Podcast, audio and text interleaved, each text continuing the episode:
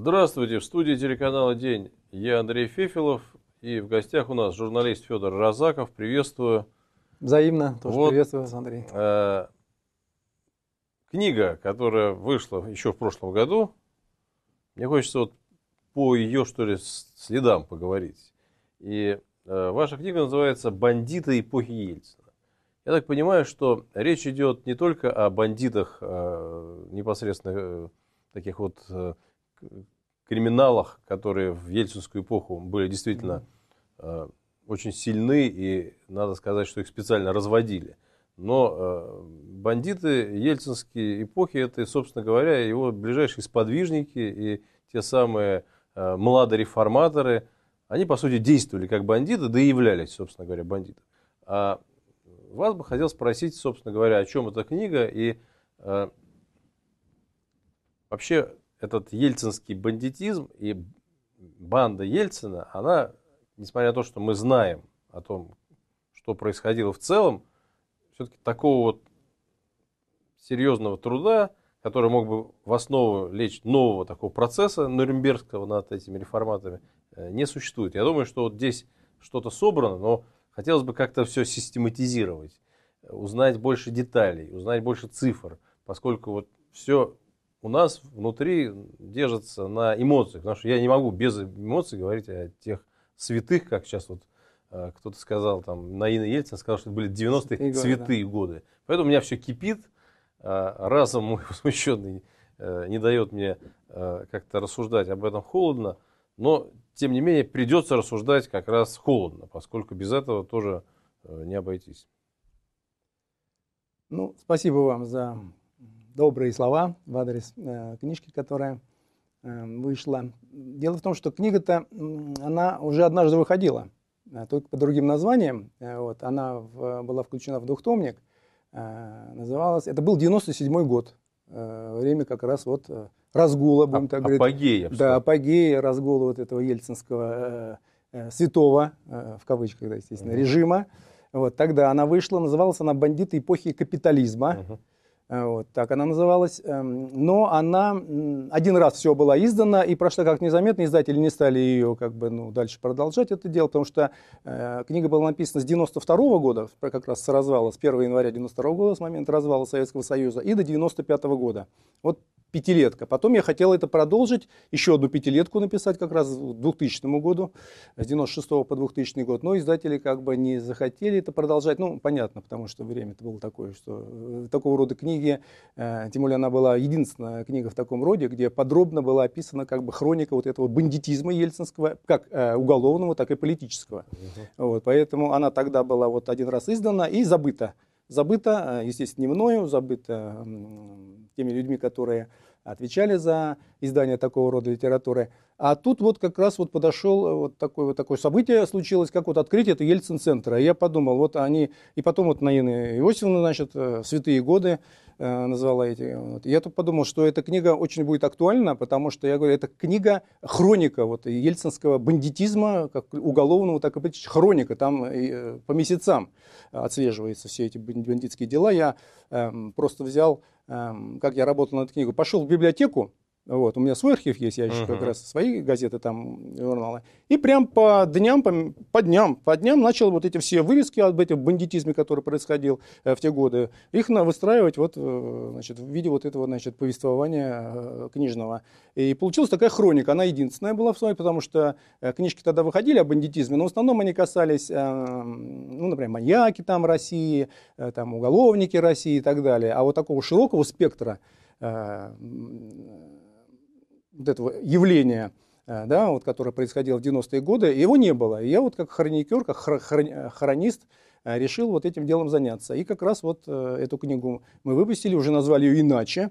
Э, вот, в связи с тем, с появлением Ельцин-центра, с появлением значит, на авансцене э, Наины Иосифовны, которая назвала эти годы святыми. А назвала-то она их не просто так. Она э, в Ельцин-центре, вот эта вся пропаганда вот этого вот ельцинского времени, она как раз связана с тем, что они рассчитывают на то, что люди-то забыли, особенно молодежь вообще не знает, туда же уходит толпа ну, молодежи. Богу. Не помнят просто, слава Не Богу. помнят, еще да. маленький был. Поэтому я как раз эту книгу и написал, чтобы она вышла, и чтобы люди, которые вот, ходят смотрят, может быть, в этот Ельцин-центр, вот, может быть, смотрят по телевизору э, какие-то передачи, где пропагандируются вот эти вот святости этих лет. Я хотел, чтобы вот люди посмотрели эту книгу, потому что там моего текста практически нету, мало. Там есть какие-то мои э, реплики, а там в основном просто вот э, берете и читаете вот то, что происходило на самом деле. Там взорвали, там убили, там ребенка украли, э, там э, бросили гранату в отделении милиции, погибло там или там, ну и так далее. То есть вот день за днем вот этот мрак, вот этот ужас тут показан как. Здесь все показано на основе тех газет, журналов, которые выходили в то время, которые сейчас спрятаны в библиотеку. Не каждый молодой человек пойдет в библиотеку и будет вот так кропотливо день за днем это все э, читать. Вот эта книга как раз представляет такую возможность. Не надо ходить в библиотеку, возьмите, сходите в магазин, купите эту книгу э, и читайте, и посмотрите, какие святые-то в те, значит, э, те времена, что там происходило.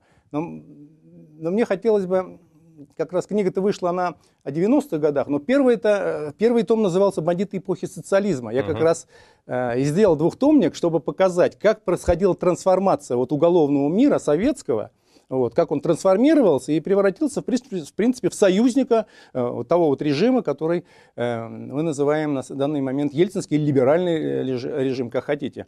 Вот я как раз эти два тома, два тома и писал вот, с точки зрения того, что мне хотелось показать читателю, вот, э, как, это все, как эта трансформация происходила. Конечно, перестройка вылезла из такого э, гнилого яблока уже э, брежневизма. Брежневизм, он, конечно, э, был рассадник всякого рода вот этих процессов тления и коррупции и прочее. Это мы знаем, это мы помним, конечно. И э, этот переход, он не совсем ясен. Для меня, например, не совсем понятно. Там, потому что ведь одно дело это там цеховики, которые были, как-то крышевались какими-то партийными наверное, руководителями и э, руководителями производств э, серьезных. Одно дело это какой-то мелкий какой-то криминал, который в Советском Союзе, конечно, был, и, понятное дело, в любые годы э, криминальные структуры действовали. Другое дело, что в каком масштабе смотря. Но то, что произошло в 90-е, там произошла смычка, когда власть, когда чиновники, крупные чиновники непосредственно срослись э, с криминалом и стали действовать криминальными способами и э, стали криминальные технологии применять в государственных своих каких-то решениях и так далее. И вот это самое интересное и непонятно, как это произошло. Потому что одно дело все-таки советский, соци социалистический, так сказать, способ там, вот, вот этого э, производства. Э, я бы сказал, действия, и стратегии этого криминала. Другое дело, что произошло вот в позднюю перестройку и в 90-е годы. Здесь э, для меня не, не, не ясны эти переходы. Ну, здесь надо как бы разделить вот эту вот историю на два этапа вот эту трансформацию. Ведь начиналось это все, будем так, в семнадцатом году, да, когда вот э, а, и произошло, значит, рождение вот этого вот, э, советского проекта, красного проекта, да, тогда ведь э, как раз и фундамент всего этого взаимоотношений политической власти и криминала было заложено, значит, противостояние, радикальное противостояние двух этих как бы вот явлений. И маргина... уголовники всегда были маргиналами, всегда были маргиналами, вот. Но с начала 30-х годов зарождение э, профессиональной уголовной преступности в Советском Союзе, в том виде, в каком мы ее уже застали и в 70-е годы, 80-е, да и сейчас, вот, появление так называемого клана воров в законе, uh-huh. вот, э, началась такая вот, э, началась, был так, оформлено уже вот это противостояние вот этих двух политической власти и двух группировок, будем так говорить, политической власти и криминального мира. Это противостояние было заложено непосредственно в сам закон, в негласный закон, который выработали носители значит, вот, криминального мира, его элита, так называемые воры в законе, они придумали закон, который как раз и дистанцировал их, их не клан от власти.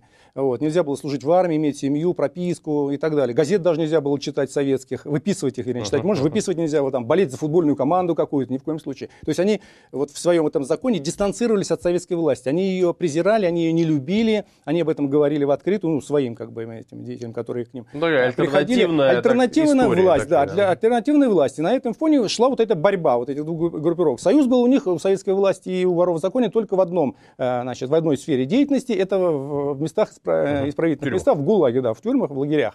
Вот там э, власть э, опиралась на воров в законе, потому что огромный авторитет был у воров в законе в криминальном мире, и без них просто-напросто управлять вот этим, э, значит, этой системой гулаговской было невозможно. Поэтому власть вот как раз брала их в союзники, и они шли, но не на союзники в каком смысле? Не в том смысле, что они какие-то бумаги подписывали воры в законе и так далее. Просто им тоже это было выгодно, чтобы власть на них опиралась. Вот, поэтому вот э, был такой союз. Но этот союз ни в коем случае не прервал вот эту вот да. войну, которая шла между вот этими, значит, э, эм, элитами э, политическими и криминальной. И вот тут вот как раз случилась другая война, Великая Отечественная, когда в криминальном мире произошел раскол. В клане воров в законе произошел, произошел раскол, поскольку у них в законе было написано, что вор не имеет права брать в руки оружие никакого, только нож.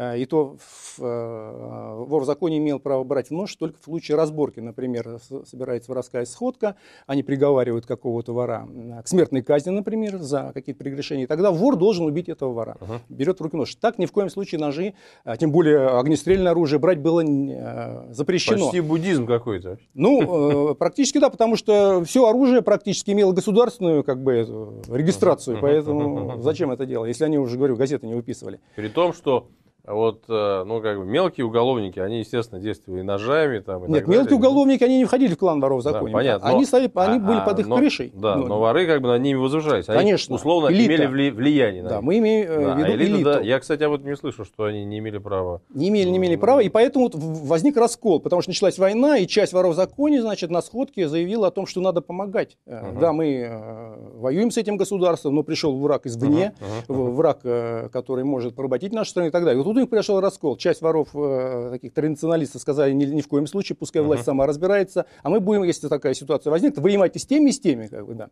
А вот. как а, а, воры в законе появлялись? Вот вопрос, их вообще, а, ну, я, как Дал, Далай-Ламу ищут, я знаю там примерно на Тибете, а вот как появлялся вор в законе? Вор в законе появлялся по, по, по той же методике, э, как появлялись агенты у спецслужб. Например, возьмите любой творческий вуз, э, преподаватель творческого вуза является э, агентом спецслужб, выглядывает самых таких э, талантливых с точки зрения агентурной деятельности студентов, так. потом докладывает значит, руководству спецслужб, и они берут этого агента в разработку, разрабатывают его, потом агентурят его, завербуют и так далее. Так же и здесь, только здесь не в творческих вузах или там где-нибудь на заводе, а непосредственно самой Э, среде уголовной, либо на воле, либо, либо э, в местах заключения. Они выглядывали самых талантливых деятелей, дерзких, э, вот, непреклонных, сильных, смелых, психологический портрет рисовался. Вот, и они привлекали их как бы это, так постепенно, сказать, постепенно. Как бы инициировали, да, их так, то, то есть был какой-то обряд инициации, я не знаю. Вот, не знаю, когда вот в армии там я служил, там были такие моменты, что Э, тот и молодой солдат, тот и уже не молодой. Ну, там, переход, помните, перевод, да. Э, молодого из Слабона да. в э, шнура, а потом деда э, ремнем. Да, да. да. Ложишься да, и ремнем. Да. Это иници... инициатический обряд. Да, инициатический. У уголовников было, вот когда война началась между ворами и суками, суки это те, кто согласился взять оружие, uh-huh, пошел на фронт, uh-huh. потом вернулись и так далее. Суки. Они, вот суки, они такой вели ритуал целования ножа. Если ты поцеловал нож из рук сук, значит, ты уже перешел как бы в их угу. лагерь. Э, у воров такого не было. Они э, собирали сходку и там утверждали, ну, может, даже не сходку, два вора собиралось, и, ну, если нового члена принимать, они два, вот, значит, ну как, в партию принимали, там три характеристики нужно было, а да, да, а тут два, два вора Интересно. уже достаточно. Если три-четыре, если в какой-то, например, зоне три-четыре вора, они, они принимают. Если а какой-то лимит есть, если... так сказать, ну, условно говоря, вот, допустим, два вора собрались, сначала они одного Э, сделали вором, потом другого, или такого не бывает? Нет, мы сейчас должны исходить из того, сейчас э, поменялось все это дело. Нет, я, а тогда... я, я имею в виду вот те, те, те годы, когда э, э, принимали, например, во время войны, они снизили э, возрастной порог до 15-16 до 16 лет. Особенно вот закавказские воры, армянские, грузинские воры, они стали принимать уже ну, подростков, подростков, которых они видели, значит, угу.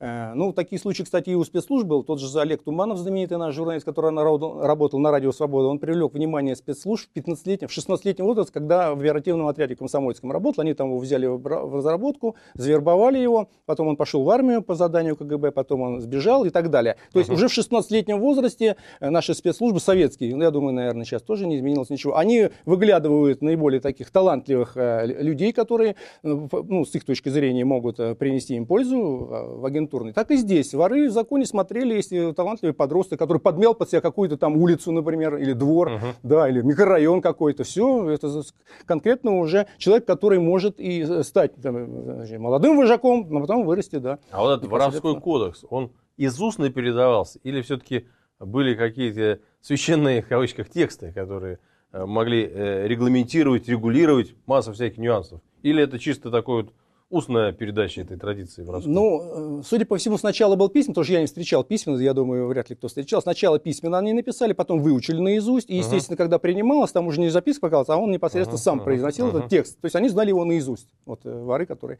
это все делают, этот закон. А так в текстовом, э, у кого-то в сейфе, у какого-то там главного главного вора, потому что главного-то не было, они все были равны там у них равноправие было. Например, на территории Советского Союза там, в 42-43 году было порядка 50 воров, э, самых таких влиятельных. Да? да, 50. То есть 50 э, первого воров. среди равных не было? Все. Не было, они все были равны. То есть у каждого была своя территория, угу. один там, кто-то в Закавказье, в Армении, в Грузии, кто-то в Средней Азии и так далее. И поэтому они, э, если там, например, какое-то важное принципиальное решение э, во всесоюзном масштабе, они собирали сходку в каком-то из этом. А так они каждый собирал сходку непосредственно на той территории, на которой которой э, находились, какое количество воров там было сосредоточено.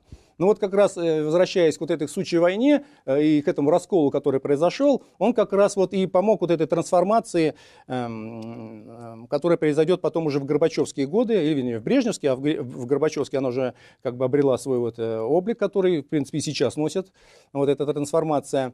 То есть вот из сученных, из сученных, которые нарушили вот этот воровской закон, вот эту традицию, которая, в принципе, уже ну, была вбита в мозги, большинству, но война как бы вот э, части воров э, перекосила вот, сознание, она из этих вот сученных потом получится вот эти вот воры, которые будут уже нетрадиционными, значит, этими ну, нормами руководствоваться, а временем. Они говорят, время изменилось, uh-huh. и нам нужно под время подстраиваться. Uh-huh. Мы должны жениться, например, там, заводить себе любовниц, вести какой-то роскошный образ жизни, потому что так тоже нельзя. А вот что... этим прежним ворам даже нельзя было общаться с женщинами, что ли? Так? Нет, Близко? женщины и были свои. Они могли иметь и обыкновенных гражданских женщин, но в основном они выбирали из своей среды, марухи так называемые. В принципе, там достаточно большое количество женщин было, которые вот в уголовной среде. Им нельзя было идти в ЗАГС, э, ЗАГС. в ЗАГС да, и ну, регистрироваться, да. Нельзя было прописку иметь, они меняли Да-да-да. места, у кого-то там жили потом. Причем регулярно надо было садиться в тюрьму, потому что сроки небольшие были. В основном э, элита воровского мира, вор ведь, да, он вор, а, ни в коем случае нельзя было иметь на руках, почему оружие это э, нельзя было, потому что вор не должен запятнать свои руки кровью. Убивать они не могли, uh-huh. только в одном единственном случае, когда они убивали вора, который нарушил какие-то uh-huh. традиции. А так они убивать никого не могли. И набирались в основном вот эта элита угорского мира из э, карманников. А карманники, которые э, считались э, одной из самых квалифицированных э, ну, специальностей в воровском мире, потому что все-таки, сами понимаете, из кармана так, помните, Жиглов, да, он запястье, раз, это, пока там быть интеллект, знание Интеллект, конечно, и главное, должен быть профессионализм, он должен, uh-huh. что такое убить человека, Баклан, как говорит, берет нож, пыряет и все, это же каждый может, и подросток может убить другого подростка, взяв нож, даже дядьку может какого-то убить, если нанес он удар сзади, например, поэтому вот докажи своей профессионализм, руками своими докажи, своими мозгами, что ты богатого клиента uh-huh. в толпе ведешь его, потом э, грамотно подрезал ему, значит, э, костюм, либо из сумки вытащил и так далее. То есть там формировалась элита именно из квалифицированных воров. Только вор имел право туда войти, других они не принимали тем же самым Бакланов. Баклан это хулиган, мелкая как бы сошка, когда это все шестерки были. Поэтому элита строилась вот на принципах вот это вот э, привлечения туда наиболее квалифицированных воров. Uh-huh. Наиболее квалифицированных, и они очень ценили ум, э, то есть образованных очень много было среди них. Ну, не, не в те годы имеется, в начало, первоначально, а постепенно, постепенно они привлекали уже в свои ряды э, людей образованных, э, ну, людей, которые могли бы беседу поддержать, потому что для вора Э, для нормального, хорошего вора, профессионального, поддержать беседу, то есть э, во время э, этой беседы он изучает человека, рисует его психологический портрет. То есть там очень в этом отношении были ну, люди грамотные. Э, ну, судя по тем э, характеристикам, которые мы знаем на данный момент. То есть вот когда произошла вот эта вот сучья война, война закончилась, я имею в виду Отечественная война закончилась, произошла э, вот эта сучья война в местах лишения свободы, откололся вот этот мир, они уже, сученый уже не мог вернуться туда, он угу. свои группировки начал создавать. А, вот. И эти сучины, из этих сучинок, кстати, появились вот первые рекетиры. Вот, э, например, Анатолий Черкасов, Черкас так называемый, это один из первых рекетиров Советского Союза. В 60-е годы он организовал банду, которая уже обкладывала э, данью э, значит, этих... Э, цеховиков, да? Ну, нет, э, цеховиков э, это потом было, это на Кавказе, потому что э, в России цеха в 60-е годы не в таком количестве были, как, например, на Кавказе. Я имею в виду э, те, кто наркотиками торговал, uh-huh. крышевал проституток uh-huh. и так далее. Вот они уже рэкетом начали заниматься, а для за традиционного, традиционного вора обкладывать рэкетом ни в коем случае нельзя было. Почему? Это запрещено было. Это потому что ты как бы паразитируешь. Ты паразитируешь mm-hmm. на человека, который там нарушает закон, uh-huh, ставишь uh-huh. его в такие условия, ну, в милицию не можешь заявить и так uh-huh. далее. То есть это называлось паразитизм. То есть в этом отношении воры достаточно честные были, вот я имею в виду традиционалисты. То есть они пытались вот даже в этих изменившихся условиях, а 60-е годы что такое? Это Хрущев, это, помните, да, э, прибыль, Э, статья uh-huh. Евсея Либермана в газете «Правда», вот, хозрасчет так называемый. То есть началась капитализация, началась капитализация советской экономики, и криминальный мир начал к этой, э, со стороны вот именно Сучиных, например, да, они начали к этому э, приглядываться, присматриваться, говорить, нам идти надо в ногу со временем, надо тоже этим делом заниматься. Э, тем более мы знаем, как это на Западе. Там же тоже рэкет оттуда пришел и так далее. То есть э, мафия это американская та же самая или итальянская, они этим как раз и занимались. То есть вот здесь как раз произошел водораздел. И вот этих вот эм, сученных или людей, которые начали отходить вот от э, традиционных воров, от так называемых, их назвали честные воры, босяки, Васяк это тот человек, который вообще ничего не имеет, по идее. Да. Украл, выпил в тюрьму. Это вот как раз вот, э, э, принцип настоящего честного вора босяка.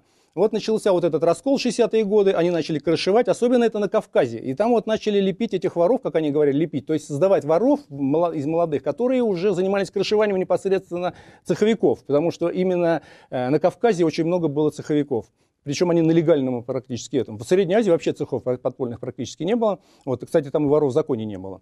А, там смотрящие были, то есть какой-то вор приезжал в Среднюю Азию, а, могли одного слепить, они вора из э, местной элиты, но старались как бы своих смотрять, что назначать и так далее. А вот Средняя, а, это в Закавказье, это особенно Грузия и Армения, там воров очень много было. Вот, они крышевали эти цеха, они, значит, дани собирали с этих э, делов, и они развращали, тем самым они как бы развращали. С одной стороны, они шли в ногу со временем, вот. А, в, а с другой стороны, они развращали воровскую среду, молодежь особенно возвращали. И там у них очень серьезные были терки, как они говорили, вплоть до смертельного исхода, когда они резали честных воров, честные воры их резали. Uh-huh, uh-huh. Вот. И э, власть за этим наблюдала, власть за этим наблюдала. И поскольку она сама проходила тот же самый путь партийцы, они же тоже развращались. После смерти Сталина как раз она началась, вот эта вот деформация вот, в партийной среде. Uh-huh. Там тоже среди них появились вот эти вот сученые, будем так говорить, вот, Сучины, которые тоже занимали верхо, верховенство, особенно в Закавказье. Вот, Шеварнадзе, например, это тот же самый Сучиный ну, с точки зрения партийца. Вот большевик, ну первый ну, да, большевик да, да, Ленинской да, гвардии, да, Сталинской гвардии, и потом появились Шварнадзе. Угу. Это сученые, которые вот отошли от э, тех вот законов, хотя на самом деле они... И принципов таких. Они да? выходили на трибуну, мы марксисты, читали Маркса и так далее. Вот. Вары, кстати, так никогда не делали. Если он уходил из группировки, он уже не имел права проповедовать те законы, которые угу. были до этого у него. Они были в этом отношении честнее. партийцы были бесчестны в этом отношении. Многие, не все, конечно, там были сученые. Вот. Но вот те, которые сученые, они, в принципе, шли вровень. И рано или поздно они, даже, они должны были сомкнуться. Вот сученые с той стороны, с криминального мира, и сученые с партийной верхушки. И они сошлись как раз в Горбачевскую перестройку. Э, так же, как сошлись, кстати, э, политики в Америке с 20 по 33 года. Там был сухой закон, и этот сухой закон поднял мафию на необозримые высоты. Если бы сухого закона в Америке не было, то мафия достаточно медленно развивалась бы, незначительные группировки были бы, там евреи, ирландцы и итальянцы вот в основном делили бы. Но вот этот сухой закон, этот бутлегерство, это огромные шальные деньги. Это uh-huh, раз... uh-huh. Они, э, значит, сразу эти деньги начали пускать на развитие азартного бизнеса, на проституцию, на, нарко... на наркотики. Кстати, у них тоже была проблема с тем, что между традиционалистами в мафии, в американской, и с теми, кто шагал как бы в ногу со временем. Они ни в коем случае не должны крышевать проституток, ошибок, потому что а это вот тоже Аль Капоне был традиционалист или он был, так сказать, модернист? Аль Капоне был э, традиционалист, за, за это его, кстати, посадили uh-huh. в 30, э, ну, когда Рузвельт uh-huh. пришел, uh-huh. вот, не, не застрелили его, посадили в тюрьму, потом он там умер от сифилиса. Он был традиционалист, он относился к старой чикагской школе, uh-huh. вот, э, хотя они считались как бы, э, ну, с точки зрения того, что там же до этого-то еще были старики, так называемые, которых отстреляли, потом пришли такие, как Аль Капоне, Лаки, вот Лаки Лучана и мэр ирландский, еврей и итальянец, который э, нью-йоркскую мафию, с которой, в принципе, Коза Ностра и брала э, свое, как бы, вот это, ну, официальное рождение Коза Ностра, они относились к молодым. Молодые uh-huh, волки, uh-huh. так называемые. Потому что э, один еврей, умный такой стратег, который разрабатывал эти операции, а Лаки Лучана, он был такой силовик, который обеспечивал силовое прикрытие вот этих вот мозговых, да, мозговых операций. И так вот их мафия развивалась. У нас, в принципе, Лаки Лучана, если брать, например, э, американский вариант, у нас ближе к итальянцам, скорее всего, Э, к итальянцам, потому что итальянская мафия, вернее, наша э, советская или российская мафия нынешняя, она развивалась по итальянским канонам. Там у них э, мафия на Сицилии, это же родина, итальянской мафии, она зарождалась в процессе коллапса феодализма. Э, коллапс феодализма, индустриализация страны. И вот на основе всего этого как раз мафия и поднималась. Поднималась, потому, э, поднималась покупая политиков, входя угу. в политику непосредственно. Вот. И у нас то же самое. Коллапс социализма, он успел в 80-е годы, развитие индустриализация, частная собственность. Кстати, это как и в Италии тоже частная собственность, бурное развитие частной собственности. Все это порождало вот эту вот итальянскую мафию. И у нас, судя по всему, э, черты вот этой итальянской мафии были переняты у нас. И, кстати, не случайно в августе 92 -го года в Праге была секретная встреча между российскими и итальянскими итальянские мафиози, они там договорились о том, что они, наши мафиози, э, пускают их в Советский Союз, бывший, так сказать, в СНГ и в Восточную Европу. Э, вот. Э, именно с итальянцами они договаривались. Интересно, вот итальянских мафиози я представляю, как они выглядят, ну, по фильмам, наверное. А как бы наши мафиози, как они выглядят? Это просто там э, солнцевские бандиты или как вообще? Как они э, себя позиционируют в 92 году? Это, это кто вообще? Ну, это э, вот э, те, которые в 90-е годы, это уже люди, которые, ну вот, например, как можно было отличить э, традиционного вора, урку так называемая. Это значит костюм, хороший костюм, вот, это прохоря, сапоги, до блеска начищенные, uh-huh. вот, гармошкой, да, вот эти вот. Это uh-huh. модный шарфик на нем, и кепочка, и фикса у него. Да, то есть его можно сразу было, он, вот помните, промокашка идет по улице, uh-huh. сразу он выделяется в толпе людей, сразу видно, что это человек из уголовной среды, а если вы сами уголовник, вы сразу поймете, какое место он это в этой уголовной... место встречи изменить нельзя. нельзя да. Это сразу видите, какое место он занимает в уголовном мире. По его походке, по его поведению, когда он женщина, это баклан. Нормальный вор, честный вор, который идет по улице в таком он не будет э, девочек там эти кадрить и так далее, делать такие движения, как делает промокашка. Промокашка, он на низшей иерархии. То есть человек из уголовной среды сразу видит по внешнему виду этого человека это. Если берем 90-е годы или 80-е годы, там уже можно, ну, бандита можно было отличить по куртке, косухе, помните, да, но тоже это, это в основном не элита. Элита носила э, красные пиджаки, помните, красные. да? да? Красные пиджаки, это э, перешел к нам от 90-х годов, так мидовцы одевались, э, вот, и, естественно, им тоже хотелось по золотой цепочке, золотая цепь еще э, на нем должна была быть. Если у него золотая цепь, значит, он выше ранга, серебряная цепь чуть пониже, э, там же бригадиры, быки и так далее. Вор в законе, он э, старался не выделяться какими-то такими э, атрибутами, поэтому эм, в основном это вот от Кардена одевались у нас низшие бригадиры в основном, они дорвались до больших денег, вот, им надо пустить пыль в глаза перед теми же самыми девками да, в каком-нибудь ночном клубе и так далее. То есть вот это вот э, а договаривались, если ну, брать... Там говорят эспри, да, вот это там плюмаж, э, значит, красный пиджак, это такое некая э, такая пестрота, птичья, которая, значит, должна была подчеркнуть ну, вот мы такую вернули... самцовую такую. Здесь, здесь опять сущность. вернулось время в 20-е годы времена НЭПа. Там были урки и жиганы. Урки это вот э, традиционалисты, которые вот одевались таким образом, как прохоря и так далее. То есть они были э, почвенники, будем Почвенник. так говорить. Да, почвенники, деревенщики, вот, традиционалисты. А жиганы это молодые воры, которые только пришли в уголовный мир по каким-то преступлениям. Там, кстати, много среди них было матросов, и отсюда и клеш появились в 20-е годы, вот, после Кронштадтского мятежа и так далее в уголовной село появились. Это жиганы. Это вот как раз Ленька Пантелеев таким жиганом был, который любил пыль в глаза пустить. Mm-hmm. Он на, приходил в преступление, визитные карточки раздавал и так далее. Вот это вот как раз те вот быки и бригадиры, которые в 80-е годы во время Горбачевского вот этого сухого закона и появились на свет. И они подмяли под себя вот этот э, традиционный мир. Он уже тогда в принципе, уже как бы, ну, отходил, отходил, но все равно э, они держались. Вот, например, у меня здесь есть, есть выписка такая, она очень характерна к тому, э, что когда вот Горбачевская перестройка началась, в 1985 году э, в уголовном мире уже прекрасно понимали, куда все дело идет. Вот в уголовном мире уже понимали. Почему? Потому что они уже, они имели выход на политиков, они имели выход на э, э людей из правоохранительной системы, вот, и они видели, куда идет страна, и что, к чему готовится.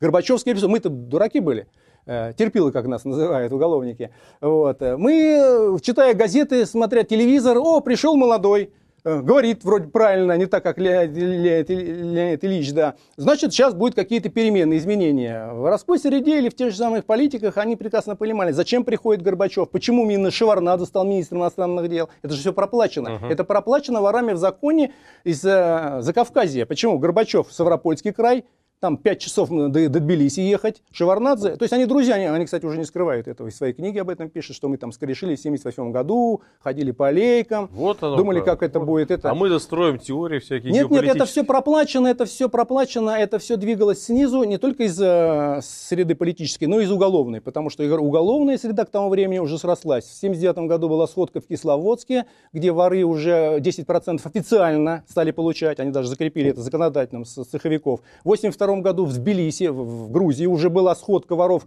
Кстати, сходка воров, которая э, 82 год. Брежнев еще живой, но уже на как бы адре, на смертном. И вот они собрались там и решали, стоит ли ворам идти в политику. То есть завязывать спать, потому что грядут перемены, грядут перемены, они уже прекрасно понимали. И тогда традиционалисты победили. Они в 82 году. В 82 году. И тради- традиционалисты победили тогда, они сказали, мы ни в коем случае не должны идти в политику, потому что если мы в эту грязную вещь войдем, блин, тогда от нас мало чего хорошего останется. В принципе, нас будут использовать вот, и так далее. И они тогда подвесили этот вопрос. Решим чуть попозже. В 85-м они собрались, и уже там они приняли решение, все, участвуем в этой Горбачевской перестройке, идем туда. Но для этого им нужно было произвести одну акцию, о которой я хочу сейчас написать. Там был среди традиционалистов, э, ну, королем был главным да, деятелем на тот момент, это Владимир Бабушкин. Вот, у него была погоняла, э, вот, кличка они не любят, слово кличка, погоняла, э, Вася Бриллиант. Бриллиант, там вообще-то в уголовном мире клички даются или погоняло даются непосредственно исходя из характера человека. То есть там, там просто как у индейцев, знаете, там бешеный конь, там, например, или бешеный бык и так далее. То есть они наблюдают за человеком, смотрят, какие он черты характера несет. Так. То есть бриллиант, он вообще, к нему придраться нельзя было, настолько был чистый, ни одного нарушенного закона вообще нету. У него на его совести там было несколько убитых человек, но это все были э, на сходках убитые uh-huh. предатели воровской. Э, это. А так, э, то есть вот чистый, как бриллиант. Ему, сначала у него чапаенок было в детстве, он в 15-летнем возрасте уже попал в первый раз в тюрьму, его чапаенком звали, потому что он такой был активный, как Василий Иванович Чапаев. Uh-huh. Вот. А вообще Чапаев это кумир того поколения. Э, вот. И даже если когда уголовнику такую дают погоняло, то это говорит об его высоком авторитете уже в подростковом возрасте. Потом он стал бриллиантом. Так вот, он был королем тогда преступного мира среди традиционалистов. К его слову прислушивались практически весь уголовный мир, традиционно, который стоял на честных позициях, на традиционных, они прислушивались вот к Бабушкину. И он сидел тогда в Суликамской тюрьме в 85 году. И он оттуда написал маляву, тогда, письмо. Его, там, э, его, кстати, в карцер посадили и не давали общения. Но каким-то образом это письмо переслал судя по всему, через администрацию, которая вполне возможно ему э, сочувствовала. Он переслал это письмо на волю, вот, и в этом письме, смотрите, что говорилось, характерное письмо. Не списывайте все преступления на воров и не делайте из них козлов отпущения. Мы несем свой крест чистоты воровской жизни. Ладно, это преамбула, которая как бы для каждого э, вора характерна. Она чище, чем все ваши государственные конюшни. Сегодня вы нас в петлю толкаете, а завтра, когда мы уйдем, удавка затянется на вашей шее. Я не случайно парюсь в одиночке, сижу без грева. А все потому, что хотят собрать общий сход. Братва должны Братва должна понять, что нам грозит разложение. Нас хотят натравить друг на друга. Откуда этот ветер дует? Похоже, с запада. Видно, опасаются нашей идейной сплоченности и хотели бы нас разобщить. Сиволапые, это антисоветчиков они так называли, топтали зоны, потом двинули за кордон. А там сообщили, что э, значит в России силы нашего братства. Вот вспомнилось, я встречался с Буковским на Централе во Владимире. Буковский это Понятно. тот самый Владимир, диссидент знаменитый, которого в 1976 году обменяли на Луиса Карвалана. Вот, во Владимире, это было в 73 году, они там вместе сидели. Он хотел тогда втянуть братву в политику, чтобы преступный мир поддержал диссидентов. Но у нас нет хозяев, а у них у всех хозяева на Западе. Наша позиция пришлась не по вкусу политическим, и теперь для них преступный мир, как и Россия, словно кость в горле. Потрясающе. И его убили. 25 июня 1985 года э, Бабушкин был убит на зоне. То ли его отравили, то ли задушили, и так, и так до сих пор и непонятно здесь. То есть он, он был убит 25 июня 1985 года. Собралась сходка после этого, и они решили, э, значит, на сходке большинством голосов было принято решение идти туда, во власть, решиться с этими, значит, э, диссидентами, теми же самыми сиволапами, так называемые. Но, смотрите, какое совпадение. 25 8 июня убивают Бабушкина, а 1 июля из Политбюро выводит Романова ага. Григория Васильевича, который тоже был традиционалистом. Если бы, например, вместо Горбачева пришел Романов бы, то той перестройки, перестройка бы была бы, но в том виде, которую мы знаем, а ее бы не было. Я помню, И как... не было бы Шеварнадзе Помню, дефамировали, как э, умело Романова. Распространяли ну да, слухи, это. да, что сын его провел свадьбу в Зимнем дворце и побил во время свадьбы какой-то дорогостоящий э, раритетный э, значит, набор посуды. Да, да, Какой-то сервис. Сервис, сервис Екатерины II. Это блажь, бред, Это дезинформация. чушь. А, но э, с помощью КГБ Андропова этот слух прошелся, так что я его даже помню. Ну, И... До сих пор упоминается во, Да. во многих там. А когда спустя там, десятилетий, после уже разграбления страны, после этих всех диких совершенно э, ситуаций, Герман Греф организовал свою свадьбу в Петергофе, и для этого закрыли федеральный музей, закрыли Да, на ключ, да, да. и люди, которые туда приехали, э, не могли э, получить доступ к музею, э, ну, все были довольны и счастливы. Для этого и делать. Дезинформация для того, помните, с пробиркой? Да. Чтобы войти Ну, в Ирак. конечно, да, Потом да, да. все. Так и здесь. Они выпустили... э, Интересно, э, это потрясающие, конечно, То есть вот, вот как раз, когда бабушки устранили, и, кстати, там и других, судя по всему, уже ниже рангом начали убивать, потому что появился молодняк. Дело в том, что э, вот эти вот э, документы, они говорят о том, что перестройка задумывалась не с целью переустройства социализма, а с целью его уже, потому что вот эти вот э, сученные из партийной власти и сученные из криминального мира, они спаялись в тесный клубок. Для чего? Чтобы развалить Советский Союз. И на этом как бы бенефициарами они были, в принципе, выгодоприобретателями. Две эти структуры, которые воевали все время, ну, приблизительно до 60-х годов, до Хрущевского этого, э, перес- э, оттепели так называемой, ну, та же самая перестройка Горбачевская, да, они воевали, они были как бы противниками. Не на жизнь, а на смерть. Нельзя было вора в законе, традиционалисты, например, какими-то там, ну не знаю, посулами, там, смертью какой-то. Их же всех гнули вот в 50-е годы, вот этого же Бабушкина, через карцер его там, чтобы он подписал маляву, что он отрекается, потому что этот вот не, так, так и не смогли ни от него, ни от других. Э, это. Но вот э, сученые, так называемые, они подписывали. Ну, если они один раз как бы уже это, они могли подписать. Они подписывали, они входили в этот истеблишмент в уголовный, они плодили своих воров в законе таких же, э, лаврушников там или э, липовых так называемых воров. Потом этот на поток пустили уже в 80-е годы, когда началась вот эта Горбачевская история, когда бутлегер с- по советским уже, э, с этого сухого закона. Кстати, сухой закон тоже, это же все вот это э, картинка все для нас, когда выходил Михаил Сергеевич, говорит, мы должны бороться с пьянством. Вы сколько у нас пьяных людей там на заводах, на фабриках, у нас зерно там не могут, потому что люди пьют и так далее. Это все красивая мифология. На самом деле вот этот закон им нужен был для того, чтобы открыть ворота вот этой мафии, чтобы вот эта молодежь, которая, они знали, пойдет, э, которая сейчас ходит по дворам и не знает, чем заняться, вот, чтобы она хлынула вот в эти преступные пр- э, группировки, которые с 87 года практически начали формироваться на территории Советского Союза. Ну, Там- то есть это как бы такая питательная среда Конечно. для нелегальных поставок алкоголя, да? А, а тут колесо же изобретать не надо. И Это было в 20, 20, с 20 по 33 год. А люди, которые сидели там наверху, они прекрасно историю знают. Знали и знают до сих пор. Потому что, если брать, например, э, сегодняшнюю Россию, а откуда они берут вот эту все вот средства массовой информации, по каким лекалам вообще строятся? По западным. Но у нас же нет западных деятелей, которые приезжали здесь и нас учили. Потому что это люди, которые прекрасно понимают, как там происходило, и внедряют это у нас. Но для этого они должны знать ту историю западную. Хотя в 90-е годы, э, ну, в 92-м году, э, вот на днях это Владимир Владимирович Путин даже нам опять рассказал очередное, что приехали специалисты с Запада даже на э, атомном реакторе, они там что-то там, какие-то советы давали и так далее. 200 советников только в непосредственно среди элитариев наших, вот, кстати, в книге я описываю, там и фотографии их не есть и так далее, вот, которые пришли и советовали, а где эти советы, интересно, вот на бумаге почитать, что они там конкретно советовали, сейчас они Украине советуют и так далее. То есть вот это об этом речь, все с Запада, эти севалапы, эти севалапы, они и вас как бы втянут в это дело, и, и- и втянули ведь действительно. Уголовный мир во что превратился уголовный мир? Что политик продажный уголовник, что нынешние... Сейчас, кстати, э, будут э, э, мало чем ставить отличаются. памятник Севолапому на Таганке э, Александру Александровичу Солженицыну. Хороший ну да, такой- там же столетний юбилей. Да, да, да. Это такой хороший тоже признак, что э, в условиях колоссального давления стороны Запада, этих санкций, это пропагандистской информационной войны против России, сейчас в центре Москвы ставят прямому агенту Запада, вот такому, так сказать, э, деятелю с таким бэкграундом э, памятник. Ну, е- если мы а, относимся к развалу Советского Союза как к катастрофе, для нас он агент. А если мы приветствуем этот развал, то он герой.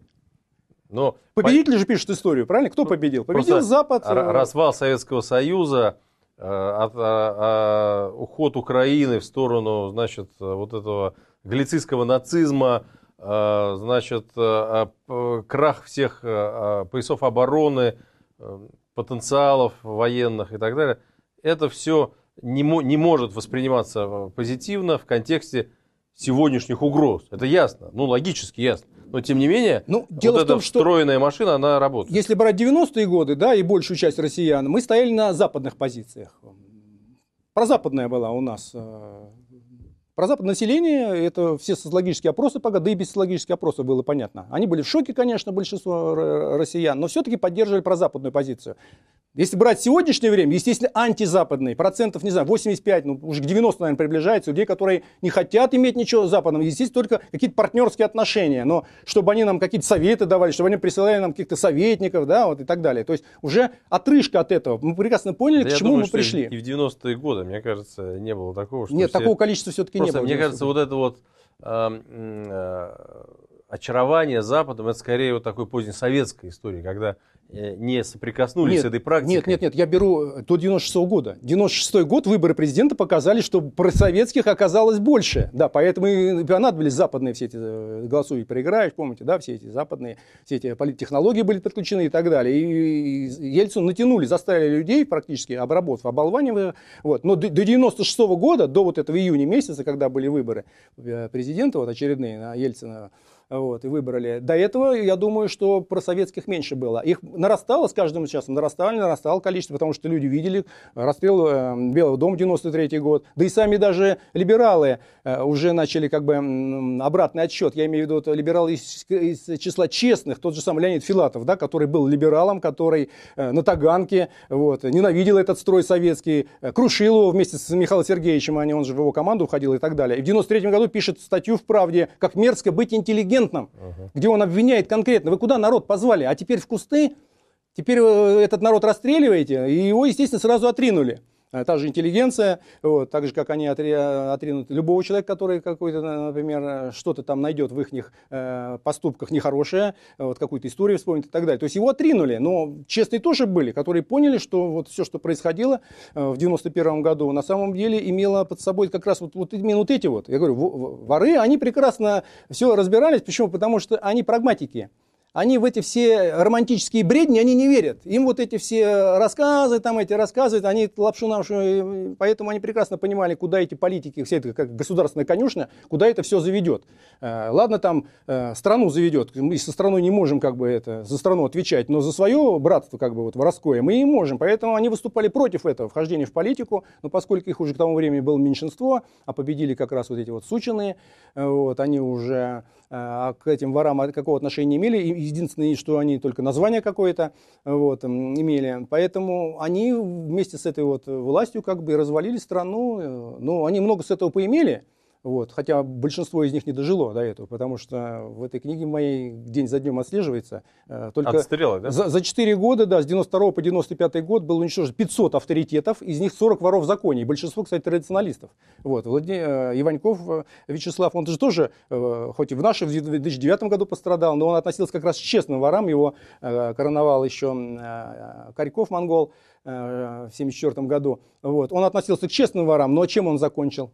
Сначала посадили в Америке, выманили, да, там и так далее. Хотя он э, помогал власти вот в 90-е годы э, вытеснять чеченцев тех же самых, непримиримым был такой славянский, там как раз война была между славянами и кавказцами, вот, уже на развалинах Советского Союза. Он помогал, в принципе, власти в какие-то моменты, он дистанцировался от нее опять, но смысл в том, что как только ты в эту богадельную вот вступил, все, Ага. Все, тебя будут использовать, а потом тебя тобой и расплатятся. А вот откуда вот эти вот дальневосточные погонялы? Тайваньчик, Япончик. Почему вот эти вот э, именно выбираются страны? Нет, Тайваньчик это э, из-за внешности. Только а, из-за внешности. Конечно, из-за внешности. Это не связано с тем, что человек родился на Тайване, там, или, например, что-то там короновался. Нет, это из-за внешности. Ну, э, япончика же тоже только из-за внешности. У него были раскосые глаза слегка такие, поэтому как бы вот э, в молодости, когда его приметили, вот, э, как бы ты как японец. Его не япончик звали, японец сначала, японец. Вот. Это чисто из вот каких-то вот характерных внешних данных. Тоже так может даваться, погоняло. Вот. Но чаще всего какие-то по характеру, из-за характера какого-то там.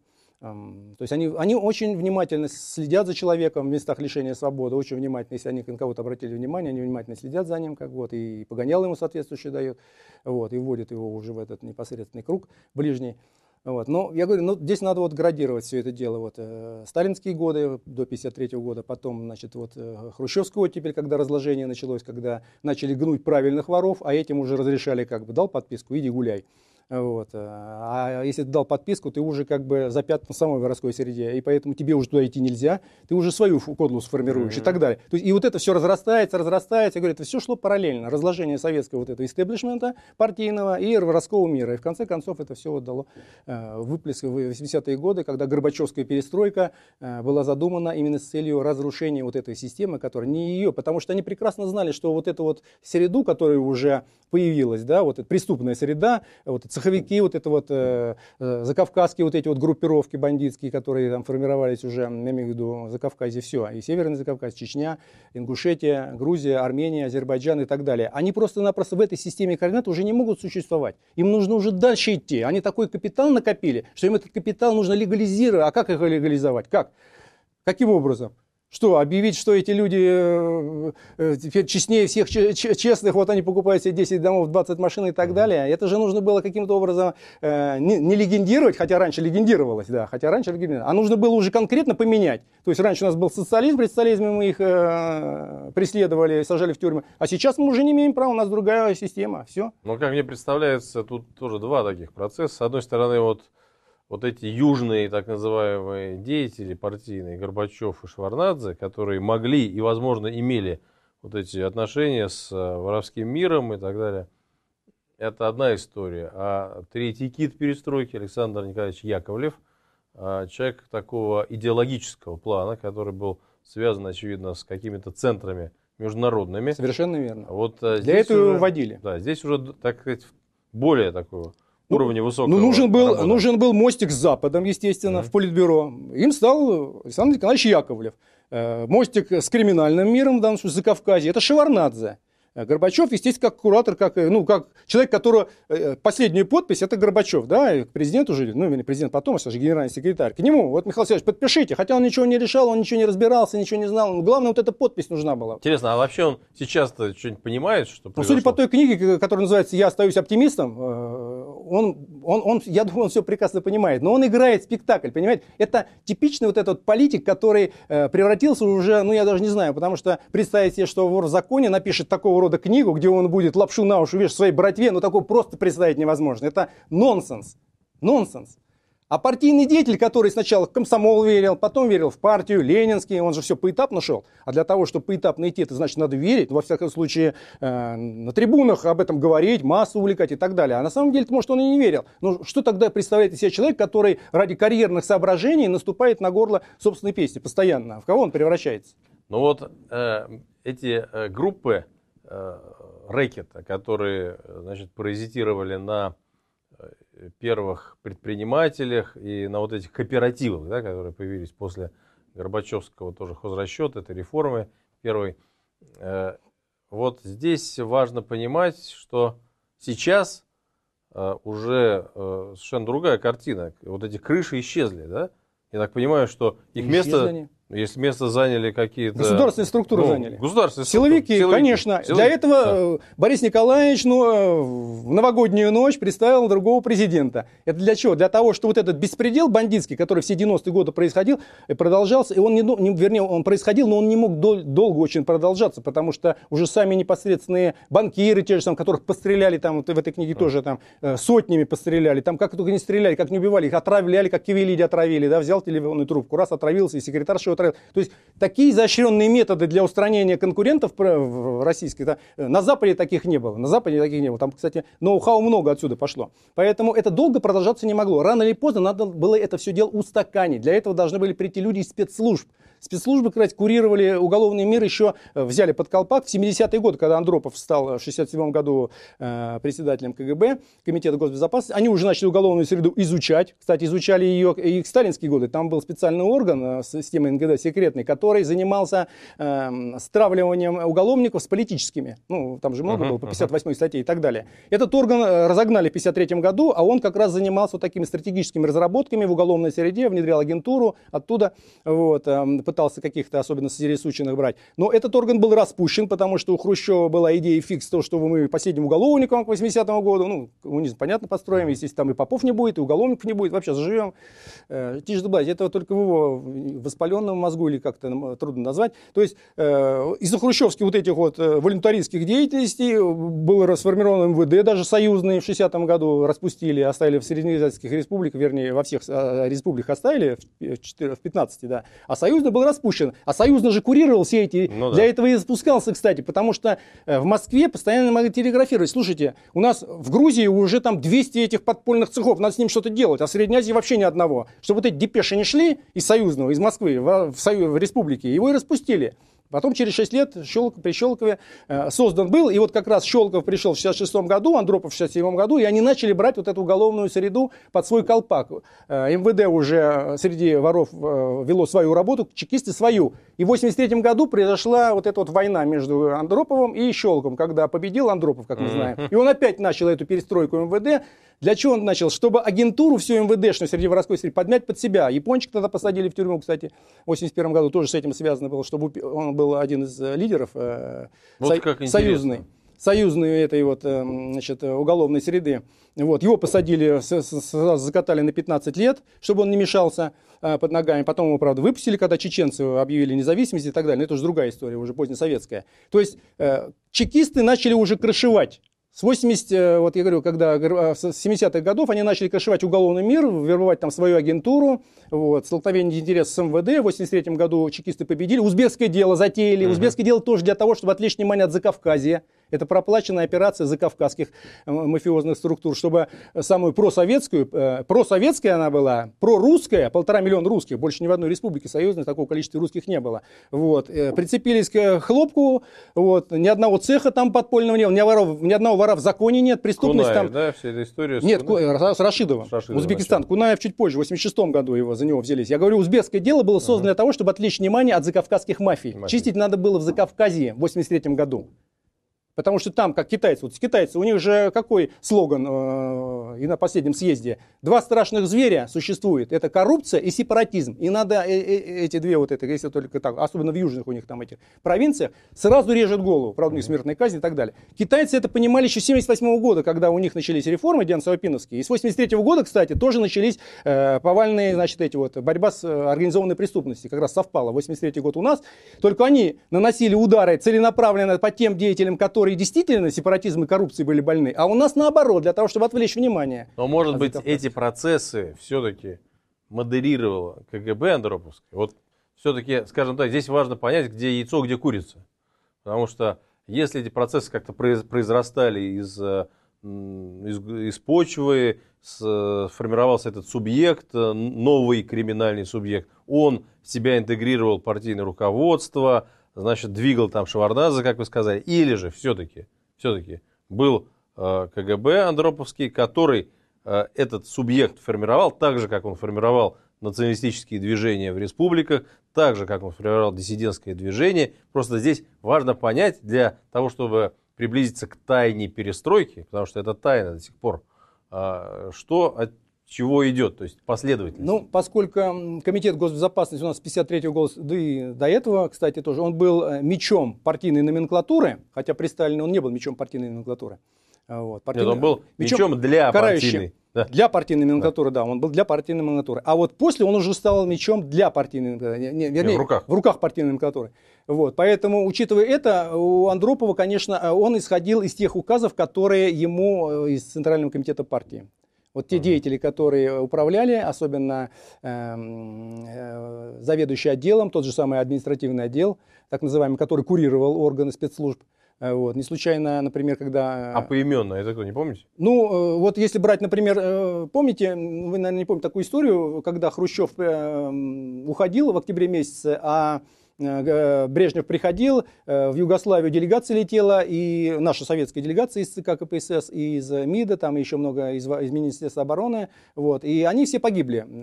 Самолет uh-huh. разбился. И среди них был начальник административного отдела Миронов, ленинградский. Это э, приятель Козлова, Фрола Романовича. У Козлова случился инсульт, вот инсульт, а он должен был заменить Хрущева. Не Брежнев должен был прийти, а у него случился инсульт. Вот. Потом убрали Миронова, судя по всему, в этой автокатастрофе. Как раз все совпало в октябре месяце, как раз вот перед этим пленом. И пришел Брежнев. Но судя по тому, что убрали именно Миронова, а он был э, э, этим заведующим административным отделом, административным делом он курировал э, спецслужбы все э, советские, МВД, КГБ главным образом. Вот. И плюс еще агентуру среди, э, так называемая партийная разведка. Вот, поэтому э, этим деятелям придавалось очень такое... Э, они были за как бы кулисами, это мы сейчас об этом. А так. Миронов нигде не проходил, ни в каких газетных публикациях. Там делегацию встретили, и там фамилии, фамилии. Миронов там, например, не, не фигурировал никогда. И фотографии его никуда не публиковал. Днем рождения не поздравляли, там, геройство труда, это как это принято было среди членов Политбюро. Эти люди оставались за кулисами. Таких людей очень много было. Очень много было. И вот э, биографии этих людей вы не найдете.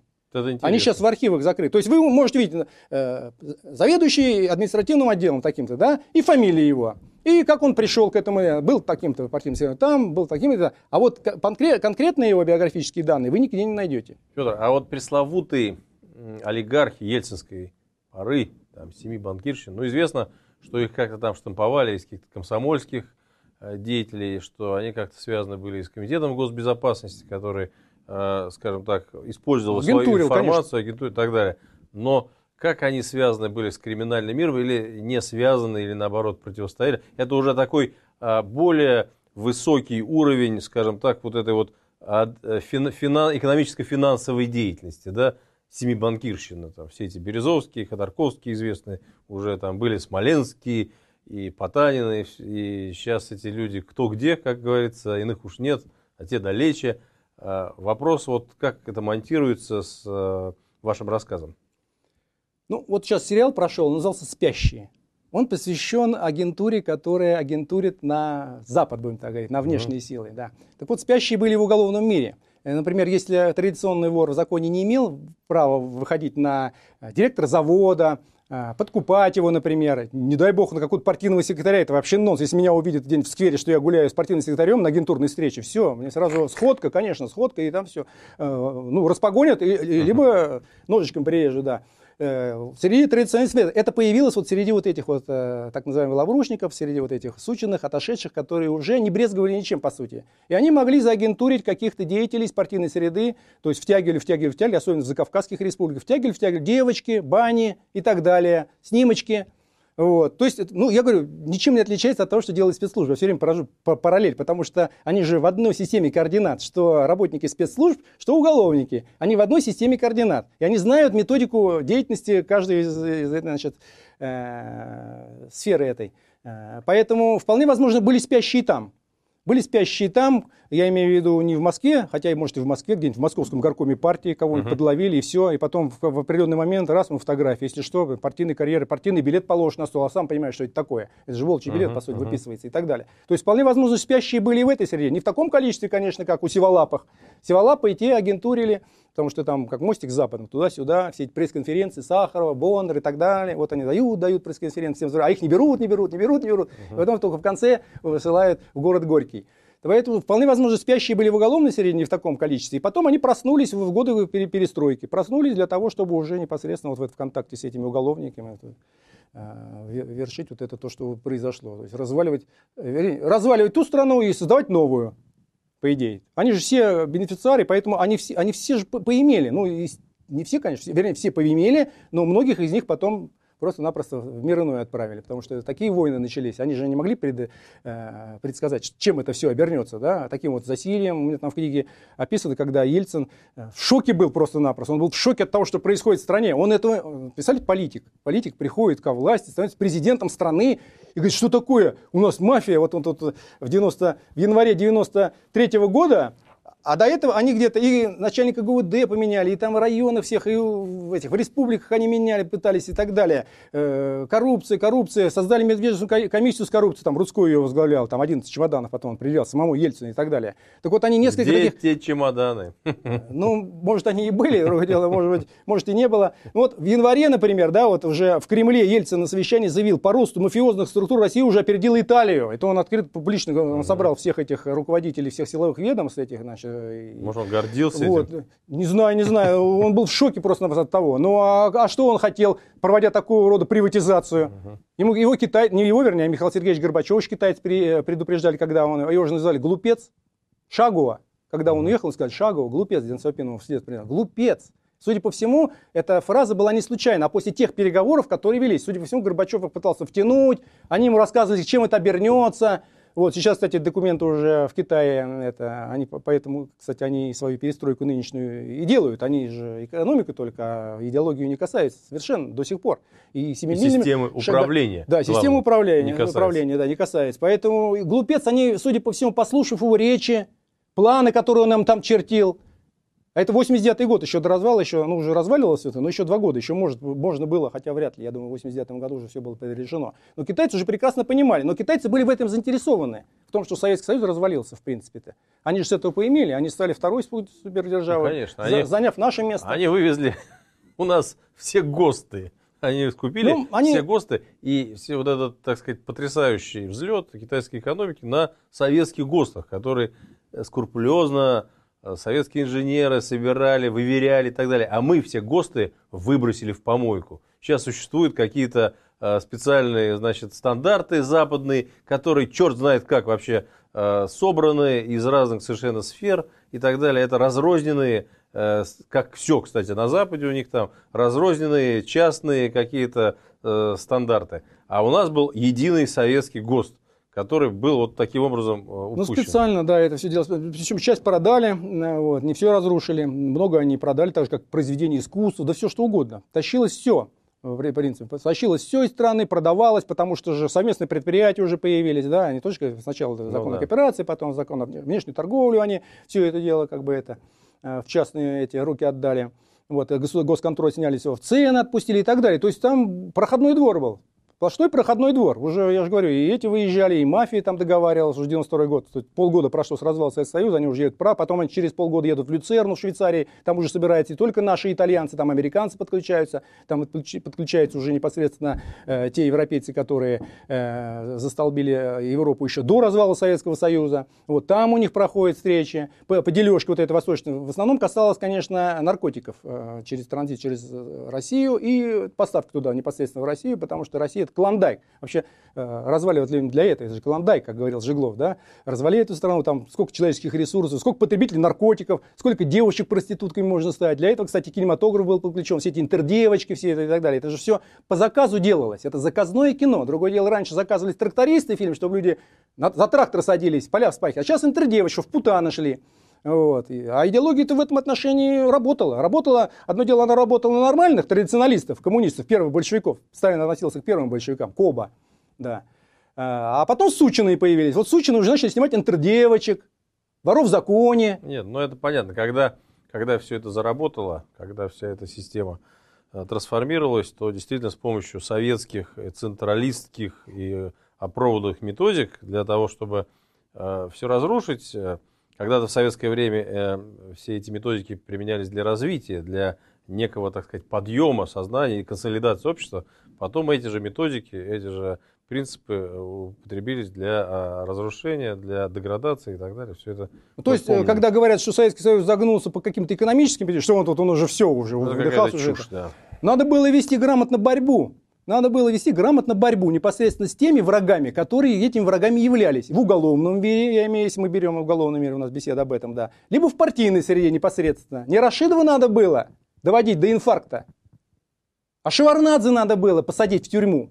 Тем более, когда, представьте себе, вот сейчас заложник фильм вышел, да, 83 год. Вот смотрите, 31 октября умирает Рашидов в Узбекистане. А через 18 э, дней в Тбилиси захватывается самолет. Там убивают 5 человек, 10 раненых и так далее. Убийство настоящее. Это же золотая молодежь. Это все золотая молодежь, сливки. То есть непосредственно за золотую молодежь как педагог.